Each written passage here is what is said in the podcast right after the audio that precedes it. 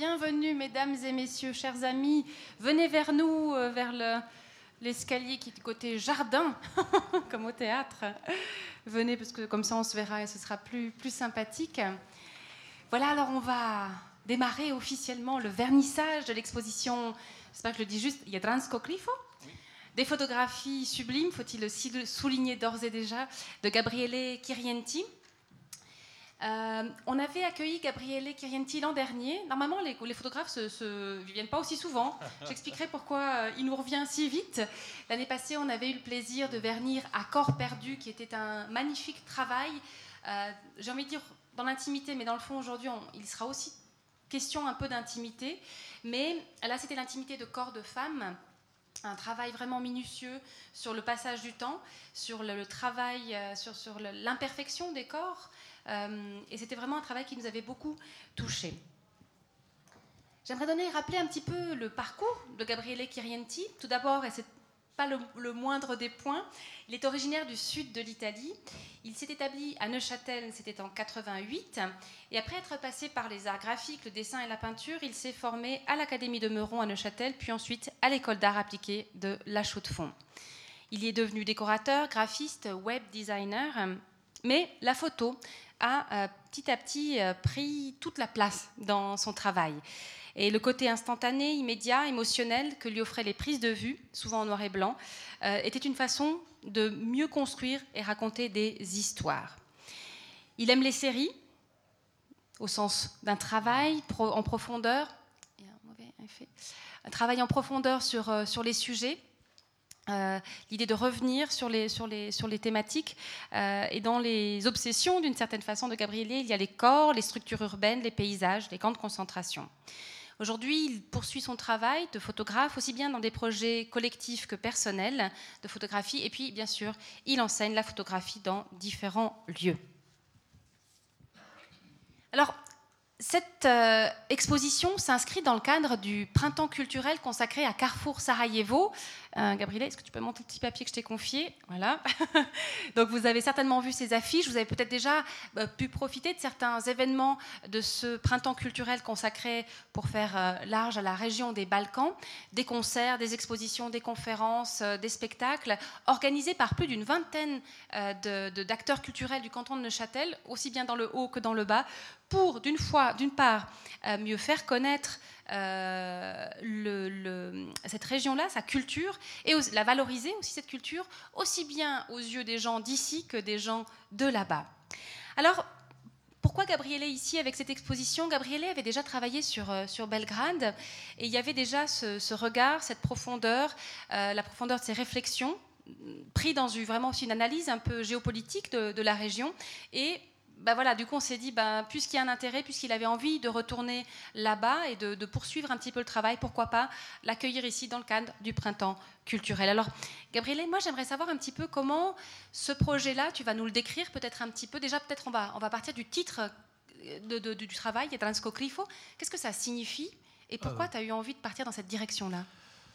Euh, Jadransko Grifo, ça veut dire euh, Adriatique caché mystérieuse, euh, secrète. Jadransko, c'est du, bosniaque, donc du serbo-croate.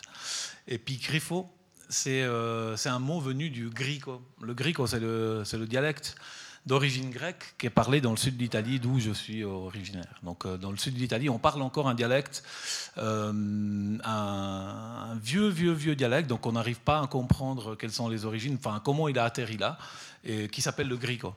Et tout le dialecte, toutes les langues euh, du, sud-est de, l'Italie ont une descendance euh, grecque, mais aussi, euh, mais aussi slave.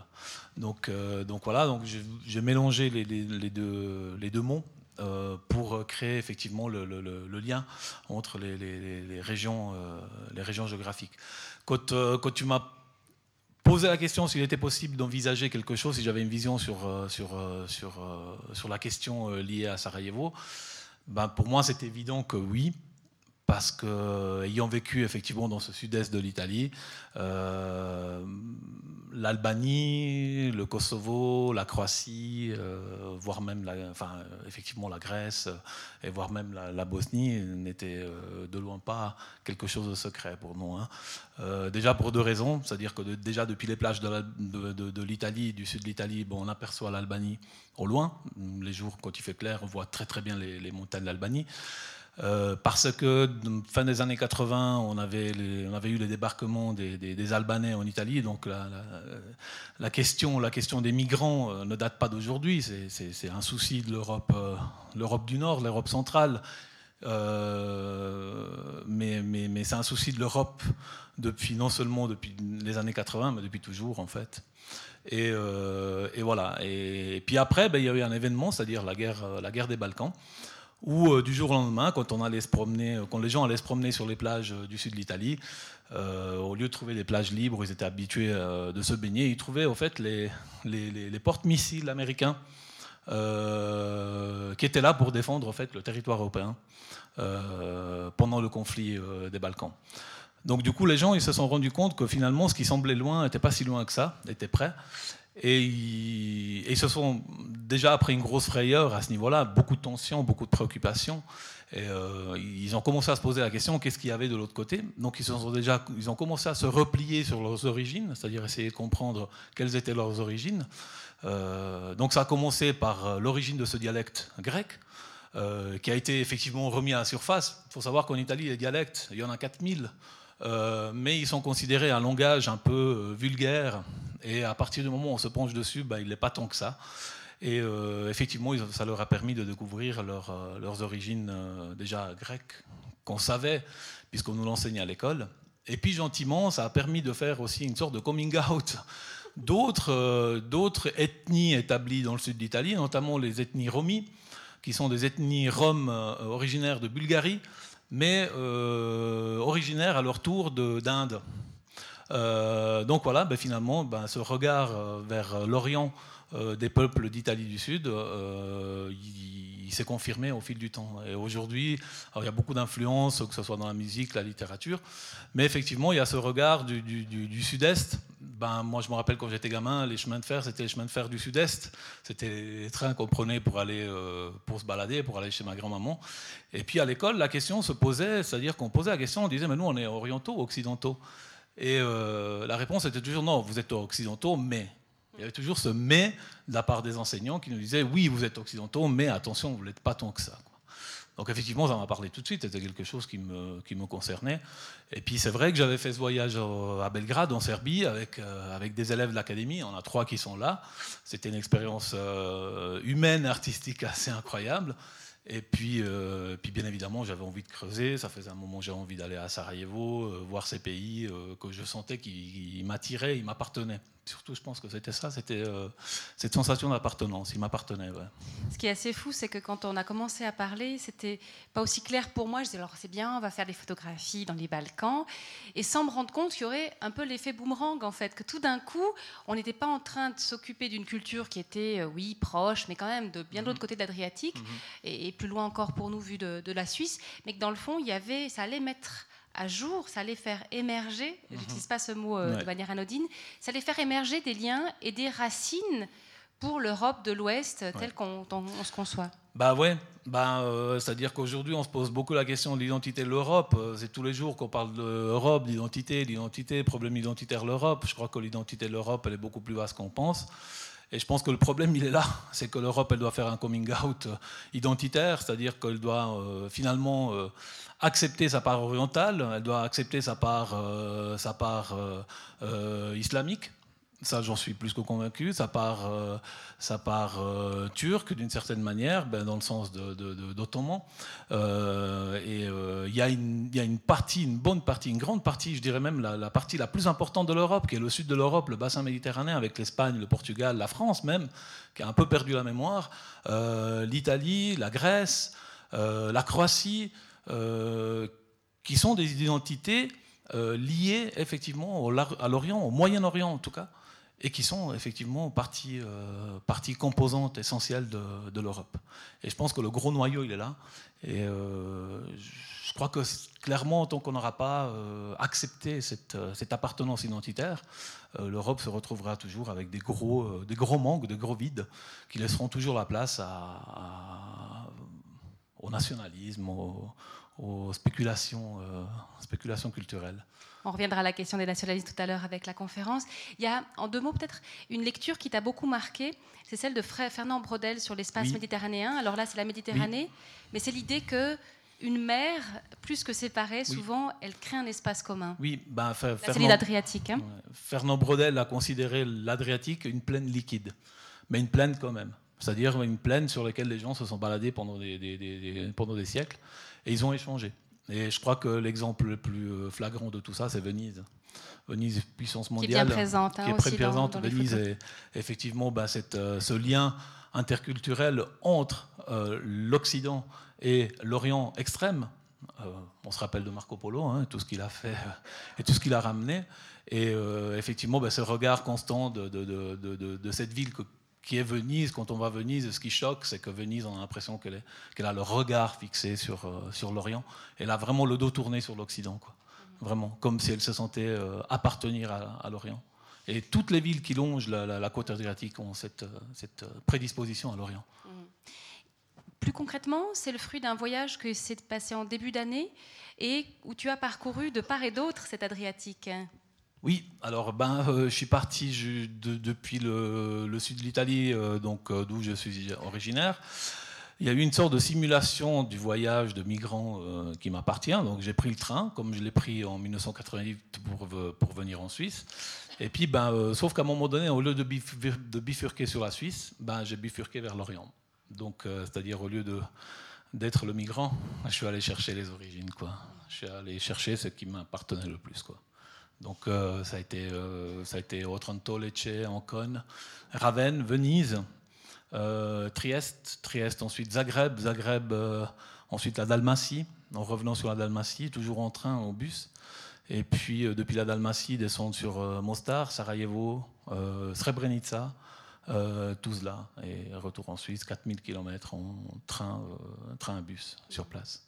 Je crois qu'on a la chance d'avoir ce soir parmi nous Mirza, ah qui a été un de tes guides accompagnants et qui a fait. Je peux, tu peux dire euh, qu'il est pour être ouais, ce bah, soir en fait, ben, euh, quand, on, va en Bosnie, on se rend compte que les gens ils veulent beaucoup communiquer, puis euh, ils parlent pas l'anglais, c'est difficile. Puis Mirza était là, il parle anglais, il est diplômé en journalisme de l'université de Tuzla, et euh, on a passé quelques temps ensemble en Bosnie. Il a été mon guide, mon traducteur, enfin plutôt mon traducteur parce que je savais bien où je voulais aller. Enfin, je l'ai simplement euh, fait vagabonder avec moi. Et puis, ben, on a eu des, incroyables expériences, et puis, euh, notamment à Srebrenica. La journée passée à Srebrenica à 9h de quart pour, euh, pour parcourir 200 km en aller-retour. C'était une expérience incroyable. On s'est retrouvé sous, sous, la pluie à pique-niquer dans, le, dans le quartier général des Nations Unies à Potokori, c'était assez incroyable. Et puis, ben, euh, puis euh, Mirza, ben, il est arrivé hier depuis euh, la Bosnie. Il a fait 24 heures de car pour venir, pour venir voir l'expo, c'est-à-dire le travail qu'on a fait ensemble. Thank you, Mirza. Il y a une autre question, enfin il y a une chose qui, à un moment donné, qui a commencé à, mûrir dans, dans, ton travail, c'est quand on commençait à parler de l'accrochage et tu m'as dit assez vite, je vais les mettre par deux. Mhm. Et j'aimerais que tu nous, tu nous expliques un petit peu ce, pourquoi tu l'as fait et avec quelle logique tu as rapproché les photos. On a fait un travail avec euh, mes élèves photographes de l'académie qui s'appelait Frontières urbaines. C'était un, un, incroyable travail. on, on est allé chercher au fait les, affinités, les contrastes d'un lieu euh, qui était euh, le canton de Neuchâtel, quelques communes du canton de Neuchâtel, et on avait mis les images ensemble. Et, euh, j'ai essayé de travailler, enfin j'ai essayé, j'ai travaillé dans ce sens-là, en trouvant des affinités mais aussi des contrastes, et chaque image, en fait, ben, est différente et d'un lieu complètement opposé à l'autre en essayant de trouver des, affinités culturelles, mais aussi des affinités géographiques et puis des affinités simplement graphiques. Il y a une dernière question avant qu'on prenne le verre de l'amitié qui m'est, qui m'est venu. C'était, euh, tu avais des intuitions très fortes par rapport à ces territoires où tu voulais aller. Mhm. Est-ce que tu as été malgré tout surpris ou simplement tu es allé recueillir ce que tu sentais euh, profondément? Quand on voyage, on est toujours un peu surpris, mais, mais plus par les humains que par les, que par les lieux, surtout quand, quand on voyage seul. Euh, non, non, j'étais pas surpris. J'ai trouvé ce que je pensais que j'allais trouver. C'est incroyable. Je pense que le sens des origines, le sens des racines, il est là.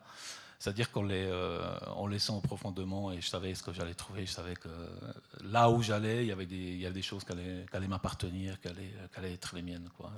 C'est incroyable.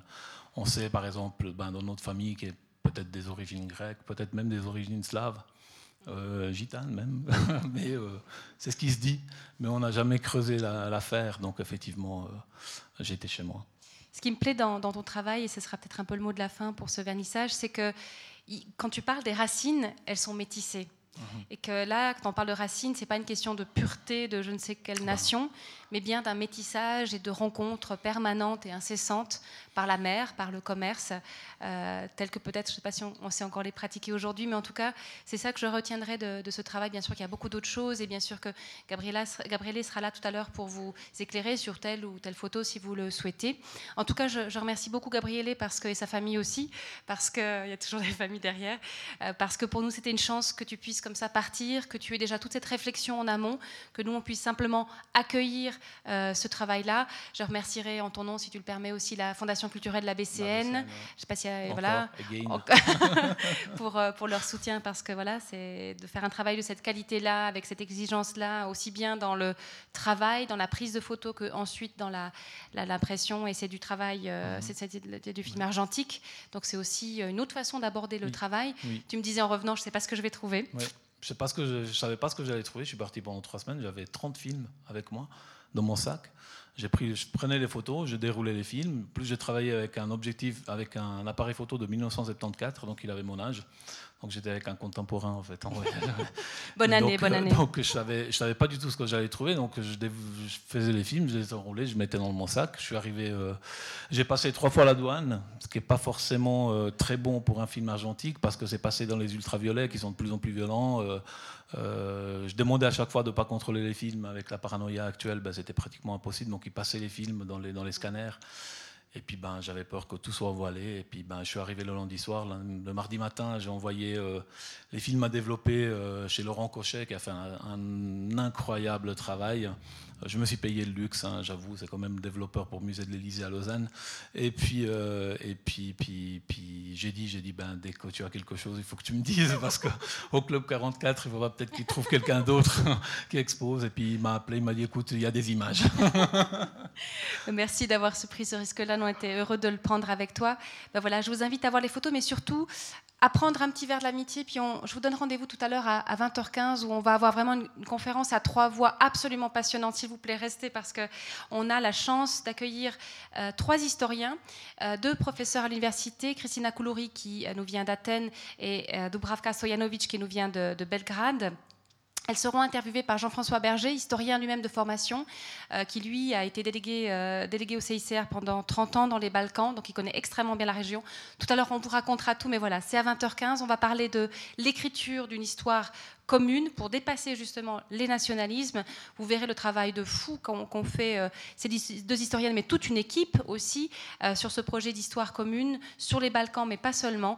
Euh, c'est vraiment une leçon sur comment on écrit une histoire, des enjeux politiques que revêt l'histoire. Et Dieu sait si aujourd'hui c'est un sujet extrêmement brûlant, de comment on, l'enseigne, de ce que ça veut dire pour les, citoyens à venir. Donc bref, une super conférence tout à l'heure à 20h15, toujours dans le cadre du printemps culturel consacré à Sarajevo. Mais en attendant, profitez des photos et puis d'un petit verre de l'amitié. À tout à l'heure. Merci.